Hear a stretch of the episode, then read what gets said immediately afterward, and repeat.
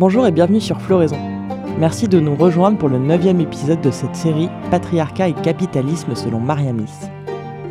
Les épisodes précédents ont permis d'établir que l'intégration des femmes dans le développement capitaliste ne fait pas d'elles des salariés ou des prolétaires libres, ni de réelles femmes au foyer. Loin d'une prétendue libération ou émancipation, les femmes sont en réalité surexploitées. La violence et la coercition structurent les relations de production dans lesquelles elles sont forcées de s'engager. Dans ce chapitre, intitulé « La violence à l'égard des femmes et l'accumulation primitive continue du capital », Maria Mies examine la situation des femmes en Inde, pays qu'elle connaît intimement pour y avoir passé une grande partie de sa vie et de sa carrière. À travers l'étude des violences que subissent les femmes dans ce pays, elle démontre que la violence et la coercition sont nécessairement présentes dans toutes les relations de travail des femmes.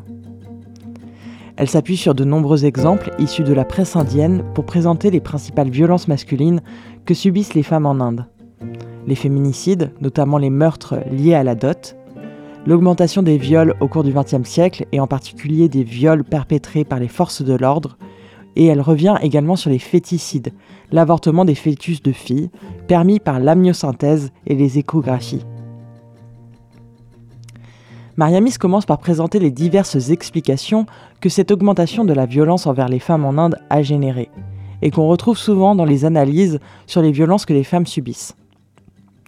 La gauche traditionnelle avance que parce que les femmes gagnent moins d'argent que les hommes, celles-ci sont soumises à la violence masculine par la dépendance économique au conjoint ou au père. Une autre explication avancée par la gauche est que l'État passe des lois mais ne les applique pas. Il est donc responsable puisqu'il n'intervient pas pour interrompre ces violences. Pour la féministe communiste indienne Vimla Farouqui, le développement du capitalisme s'appuie sur un système de valeurs féodales, ce qui aggrave les violences envers les plus vulnérables. L'économiste Pranab Bardhan explique quant à lui le déclin démographique du sexe féminin par une logique économique. Les femmes continuent à naître dans le sud de l'Inde parce qu'elles sont employées dans les rizières, alors que dans le nord du pays, où il y a beaucoup moins de filles, leur contribution au travail des champs est bien moindre. Par conséquent, pour lui comme pour d'autres, l'emploi des femmes est le meilleur remède aux tendances anti-femmes misogynes de l'Inde. Mais pour Maria Mies, ces explications n'éclairent pas ce qui se passe réellement en Inde, parce qu'elles s'appuient toutes sur une conception étroite du mot « économie ». Elle analyse.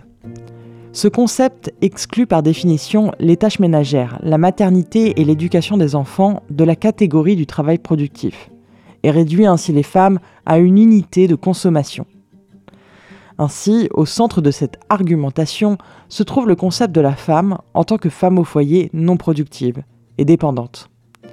Toute la violence à l'encontre des femmes, les meurtres liés à la dot, le féticide féminin, le viol, la négligence à l'égard des petites filles, etc., est en dernière analyse attribuée à cette hypothèse théorique selon laquelle les femmes sont une responsabilité, un fardeau, parce qu'elles sont des entités économiquement non productives. C'est pourquoi ces théoriciens du développement avancent que la solution aux violences faites aux femmes, c'est la réintroduction des femmes sur le marché du travail. Mais cette logique oublie que même dans les pays occidentaux où la majorité des femmes sont engagées sur le marché du travail, ces femmes, toutes classes sociales confondues, subissent également les violences masculines. Pour Maria Mies, la violence existante et croissante envers les femmes n'est pas une relique de l'Inde arriérée féodale.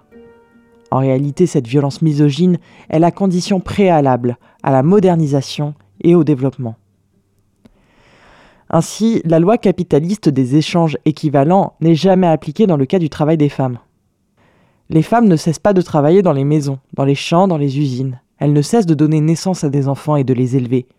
Mais ce travail n'est plus considéré comme un travail socialement productif, il est rendu invisible. Maria Mies s'attarde ici sur la pratique de la dot en Inde, qui est à la base un don mobilier et ou financier, apporté par la famille de l'épouse à la famille du marié. La dot est l'hommage rendu à la famille du marié par la famille de la future épouse, pour l'honneur qu'elle accorde à cette femme de faire d'elle une épouse par le mariage. La pratique de la dot remplace progressivement à travers les classes sociales indiennes, une autre pratique qui était le prix de la fiancée. Ce rituel consiste à accorder à la famille de la mariée une compensation financière ou matérielle pour le membre dont on la prive.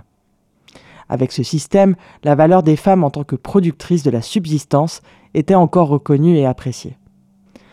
Entre 1978 et 1980, des petits groupes de femmes dans les grandes villes indiennes se mobilisent et dénoncent les violences masculines en augmentation, et notamment les féminicides des jeunes épouses, dont la dot est jugée insuffisante par la famille du marié.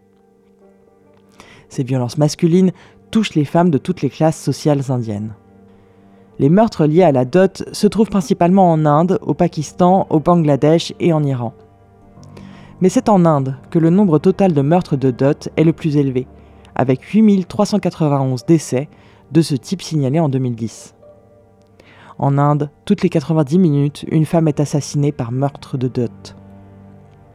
Ces meurtres représentent 40 à 50% de tous les féminicides enregistrés chaque année en Inde sur la période allant de 1999 à 2016. Maria Mies explicite comment la pratique de la dot a ouvert un nouveau champ d'expression de la violence masculine. Les meurtres liés à la dot en Inde suivent tous plus ou moins le même schéma. Les mariages sont arrangés par les familles du marié et de la mariée, qui ne se connaissent souvent que par un échange de photos. Lors des négociations du mariage, la famille du marié exige une certaine somme pour la dot. La famille de la mariée n'a pas le droit d'exiger quoi que ce soit, mais doit faire de son mieux pour répondre aux demandes de la famille du marié. La famille de la mariée est impatiente de marier sa fille, car une femme non mariée n'a toujours pas de place ni de statut dans l'Inde patriarcale.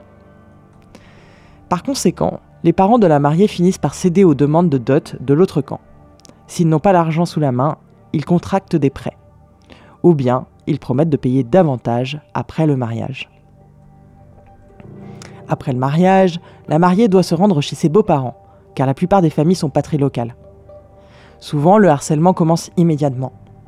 Soit le mari, soit sa mère, ou d'autres beaux-parents de la mariée, commencent à la harceler pour soutirer davantage de dot à son père ou à ses frères. Outre ses exigences, elle est souvent soumise à toutes sortes d'humiliations et de brutalités. Si elle ne peut pas apporter plus de dot, un jour, comme dans de nombreux cas de meurtre de dot, elle est retrouvée morte. La belle-famille informe généralement le public que la femme s'est suicidée en s'immolant par le feu ou qu'un accident s'est produit pendant qu'elle cuisinait. En brûlant les femmes à mort, toutes les preuves sont généralement détruites, de sorte que la police et les tribunaux ne se saisissent pratiquement d'aucun cas de meurtre par dot. Ces cas ne sont rapportés dans les journaux que sous forme d'actualité en 3 lignes, telles que « une femme se suicide » ou « une femme brûlée à mort dans un accident de cuisine ». En Inde, la pratique de la dot a historiquement été développée et légitimée par la caste des brahmanes. Selon eux, la fille est donnée en mariage par le père, et selon leur tradition, celui qui donne a toujours à donner. La relation entre les deux familles est toujours asymétrique et non réciproque. Tout ce que reçoit la famille de la mariée en échange est purement symbolique. Elle reçoit l'honneur d'avoir donné sa fille à telle famille. Maria Mies raconte l'origine de cette tradition.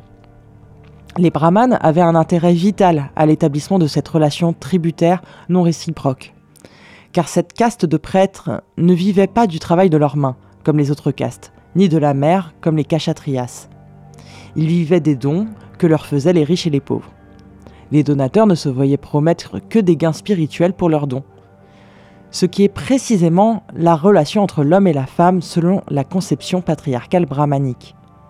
En raison du grand prestige dont jouissent les brahmanes et les autres hautes castes de la grande tradition en Inde, même aujourd'hui, les familles qui donnent la dot sont considérées comme ayant un statut social plus élevé que les familles qui pratiquent encore le prix de la fiancée. Selon le sociologue indien Srinivas, la modernisation et l'occidentalisation ont encore renforcé la pratique de la dot parmi les castes, qui pratiquaient à l'origine le prix de la fiancée. Ces coutumes patriarcales, à la base marginale puisque réservées à la classe restreinte des brahmanes, sont popularisées et instrumentalisées comme moyen d'atteindre la prospérité économique et l'occidentalisation. Plus loin, Maria Mies précise d'ailleurs que les dots sont de plus en plus appropriées par le mari plutôt que par la belle-famille. Parmi les classes supérieures, l'argent demandé est perçu comme une compensation pour les études que l'homme a effectuées et va lui servir d'apport pour lancer son entreprise ou son cabinet. Pour les plus pauvres, la dot est aussi un moyen de mettre la main sur des produits de luxe pour l'homme qui lui sont autrement inaccessibles. Maria Mies s'analyse ainsi. L'institution de la dot peut donc être considérée comme une source de richesse qui s'accumule non pas grâce au travail de l'homme ou à l'investissement dans son propre capital, mais par l'extraction, le chantage et la violence directe. Maria Mies n'oublie pas de rappeler la manière dont cette pratique profondément patriarcale, et pour rappel d'abord marginale, s'articule avec le capitalisme mondial. La dot crée un marché pour des biens de luxe, même parmi les personnes qui doivent contracter des prêts à la consommation pour assurer leur survie. Elle ouvre la voie à la diffusion des valeurs marchandes et des biens marchands, même parmi les plus pauvres. C'est ainsi qu'on en revient à la division entre travail productif et travail non productif, et son lien avec la violence masculine. La dot est encore souvent considérée comme la compensation qu'offre la famille de la mariée à celle de l'époux, pour la subsistance de la femme tout au long de sa vie. Or, la femme reste la principale source de subsistance de la famille, en particulier dans les familles de classe moyenne. Maria Mies s'analyse ainsi. Si nous n'acceptons plus la séparation capitaliste entre travail productif et non productif, nous verrons qu'en réalité, les hommes sont plus nombreux à dépendre du travail des femmes que les femmes à dépendre du travail masculin.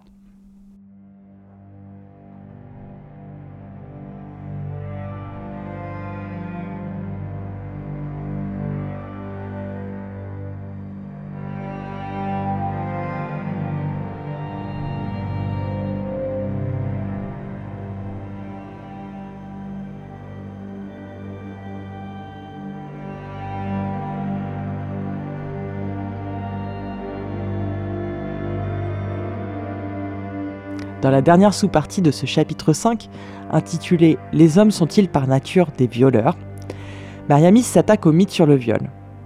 Elle s'en prend à l'argument biologiste selon lequel la sexualité des hommes est fondamentalement agressive et basée sur des pulsions irrésistibles, et celle des femmes est fondamentalement passive et masochiste.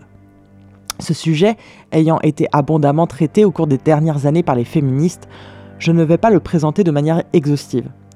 Si vous souhaitez en savoir plus sur le sujet, je vous recommande pour ma part le livre de Noémie Renard « En finir avec la culture du viol », publié en 2018, et vous pouvez aussi écouter mon autre podcast disponible sur Floraison, sur les livres masculins-féminins de l'anthropologue Françoise Héritier.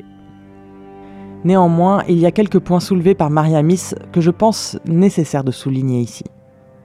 Tout d'abord, elle remarque que les explications apportées à l'augmentation des viols et des agressions sexuelles en Inde ne prennent, comme pour les féminicides, absolument pas en compte le patriarcat ou le capitalisme. La faute est rejetée sur une prétendue nature masculine et féminine et sur le comportement et la responsabilité individuelle des femmes. Elle analyse. Cette idéologie est le résultat de milliers d'années de violences directes et structurelles à l'encontre des femmes, d'abord pratiquées dans certaines sociétés patriarcales, mais aujourd'hui universalisées par le capitalisme. Celles qui sont constamment opprimées directement, et les femmes n'ont aucune autonomie sur leur vie, même aujourd'hui, n'ont pas d'autre choix psychologique que d'interpréter ce qu'elles sont forcées de faire comme des choix délibérés, si elles ne veulent pas perdre tout respect de soi en tant qu'être humain. C'est la raison la plus profonde pour laquelle les femmes partagent également l'idéologie de leurs oppresseurs, et souscrivent à l'idée que leur honneur, l'honneur de leur famille, est violé lorsqu'elles sont violées. Comprendre les raisons de l'augmentation des violences sexuelles est un enjeu crucial pour pouvoir y répondre. Féministe radicale, Maria Mies tâche d'identifier précisément la racine de ces violences. Voici son analyse au long cours. Les contrôles répressifs traditionnels de la morale patriarcale sont en train de s'effondrer en Inde et dans d'autres pays du tiers-monde, non pas par la libéralisation de la morale sexuelle, mais par la manière particulière dont le capitalisme pénètre ces sociétés. L'effondrement de la moralité traditionnelle est plus rapide dans les classes qui ont gagné beaucoup d'argent ces dernières années. Les hommes de ces classes se libèrent de nombreuses obligations qu'ils avaient auparavant vis-à-vis des femmes des classes inférieures et de leur propre classe. Ils imitent les grands hommes blancs de l'Occident qui sont leurs modèles d'hommes modernes. Le capitalisme leur donne les moyens de s'élever et de participer à la nouvelle culture masculine internationale. Mais ils veulent que leurs femmes restent les dépositaires de ce qu'ils considèrent comme leur culture traditionnelle. les femmes sont censées suivre leurs idéaux traditionnels de la féminité. Cette contradiction entre une culture masculine de plus en plus internationale de la classe moyenne, éduquée, des hommes des pays sous-développés, et la jalousie avec laquelle ils préservent la culture dite traditionnelle de leurs femmes comme principal symbole de leur identité nationale, conduit à une polarisation croissante entre les hommes et les femmes de ces pays. Cette dimension de la relation des hommes des pays colonisés aux hommes des pays colonisateurs, je voudrais l'appeler le syndrome des grands hommes et des petits hommes. Les petits hommes imitent les grands hommes. Ceux qui ont assez d'argent peuvent acheter tout ce que les grands hommes ont, y compris les femmes. Ceux qui n'ont pas assez d'argent ont toujours les mêmes rêves. C'est sur cette contradiction que prospère l'industrie cinématographique indienne. Les hommes sont dépeints comme des héros modernes, à la mode, occidentalisés, tandis que les femmes représentent l'Inde traditionnelle. Et il doit toujours y avoir des viols dans ces films, tandis que les baisers sont censurés. Le maintien de cette contradiction n'est pas seulement une question morale, mais est étroitement lié au type spécifique de développement capitaliste en Inde. Les films et le sexe sont des industries en croissance en Inde. Le surplus généré par les zones agricoles de la Révolution verte n'est pas investi de manière productive pour donner du travail et de meilleurs salaires aux gens. Il est plutôt exporté vers les villes et investi dans le cinéma, ces usines de rêves et d'illusions. Il existe un lien évident entre les intérêts de profit d'une classe capitaliste et la propagation de la violence sexuelle et du viol dans les films. Les petits hommes qui n'ont pas d'emploi ni d'opportunité et ne partiront pas à l'étranger comme les héros des films, et les hommes riches urbains sont le principal public de ces films qui rapportent de l'argent aux grands hommes. Pour compenser toute leur frustration dans la vie réelle, les cinéastes leur offrent une scène de viol afin qu'ils puissent s'identifier à l'agresseur d'une manière qui ne mette pas en danger la domination de classe. Comme cible de leurs tendances agressives, on leur propose des femmes, pas les grands hommes. Fin de citation.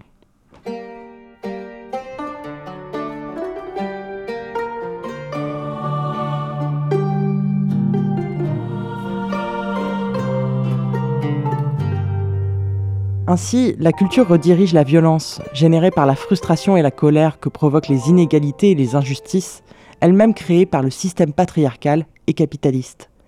La culture redirige la violence des responsables, les hommes capitalistes, vers les femmes. Maria Mies ne perd pas pour autant l'écoféminisme de vue, et rappelle également que le viol n'est pas seulement l'outil qu'utilisent les hommes pour asseoir leur domination sur les femmes. C'est aussi une déclaration d'appropriation, non seulement d'une femme, mais de la terre à laquelle elle est reliée. Toujours en s'appuyant sur l'exemple indien, elle explique. Dans de nombreux cas, le viol est utilisé comme un instrument d'une classe d'hommes pour punir ou humilier une autre classe d'hommes. Cela se manifeste très clairement dans les nombreux cas de viol qui ont lieu en zone rurale. Chaque fois que les paysans et les ouvriers agricoles pauvres réclament leurs droits, par exemple le salaire minimum ou la terre qui leur a été promise, on leur donne une leçon, on les remet à leur place, mais cela implique invariablement le viol de leur femme. Cela montre bien le lien qui existe dans l'esprit des classes dirigeantes entre le contrôle des moyens de production, donc la terre, et le contrôle des femmes par les travailleurs. Si les gens réclament des terres, ils sont punis par le viol des femmes de cette classe. Le viol est donc un instrument permettant de maintenir à la fois les relations de classe existantes et les relations hommes-femmes existantes. La lutte qui a lieu est en fait une lutte entre les grands hommes et les petits hommes. Les femmes sont utilisées dans cette lutte comme objet pour prouver la virilité des grands hommes, leur pouvoir. La violence contre les femmes est un phénomène historique étroitement lié à l'exploitation des hommes et des femmes, aux relations de classe et aux relations internationales. Toutes ces relations sont aujourd'hui plus ou moins intégrées au système d'accumulation. L'accumulation du capital est basée sur l'expropriation des producteurs de subsistance, de leurs moyens de production, de leurs terres. Dans ce système, les hommes possèdent leur force de travail et peuvent donc entrer dans des relations contractuelles entre eux, en se basant sur les principes d'échange de valeurs équivalents.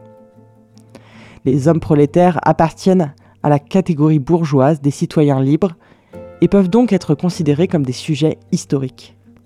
Mais les femmes n'ont jamais appartenu à cette catégorie et n'ont jamais été définies comme telles. Maria Mies écrit « ni les femmes de la classe des propriétaires des moyens de production, ni les femmes de la classe des prolétaires n'étaient propriétaires de leur propre personne. Elles-mêmes, toutes leurs personnes, leur travail, leur émotivité, leurs enfants, leur corps, leur sexualité ne leur appartenaient pas, mais appartenaient à leur mari. Elles étaient des biens. Par conséquent, selon la logique formelle du capitalisme, elles ne pouvaient pas être propriétaires de biens. Si elles ne sont pas formellement incluses dans la catégorie des propriétaires, ce que les prolétaires masculins sont, dans le sens où ils sont propriétaires de leur force de travail, de leur corps, elles ne peuvent pas non plus devenir des citoyennes libres ou des sujets historiques. Cela signifie que les libertés civiles de la révolution bourgeoise ne leur sont pas destinées. C'est, je pense, la raison profonde pour laquelle le droit de vote a été accordé si tard aux femmes et pourquoi le viol dans le mariage n'est pas considéré comme un crime. Fin de citation. Comme les femmes ne sont pas libres comme le sont les hommes, il n'est pas possible de nouer un contrat avec elles comme avec les hommes, sur la base d'un échange d'équivalents. Bien que les femmes ne soient pas définies comme des sujets libres, elles ont néanmoins leur volonté propre. C'est pourquoi la violence et la coercition sont utilisées par les hommes et la loi de l'accumulation du capital pour extraire des femmes leur travail et leurs services.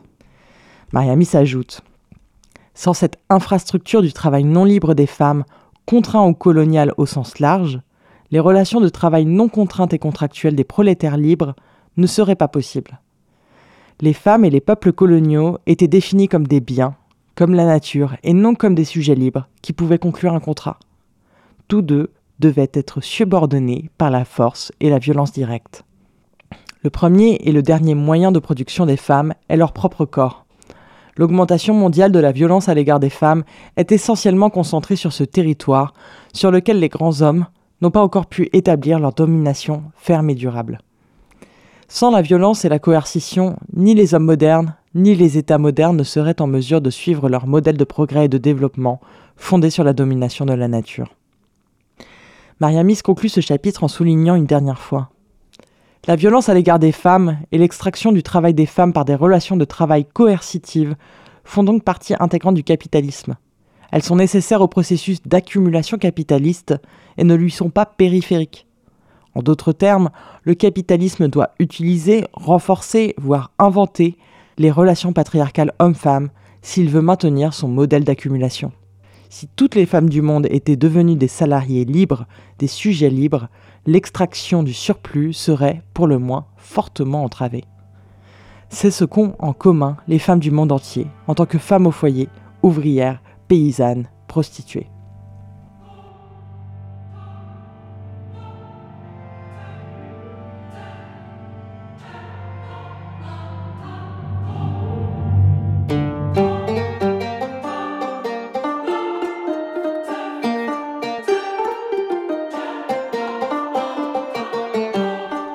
Voilà pour ce 9e épisode. Merci pour votre écoute. Et n'hésitez pas à partager, à parler de ce podcast autour de vous. C'est le meilleur moyen de soutenir notre travail.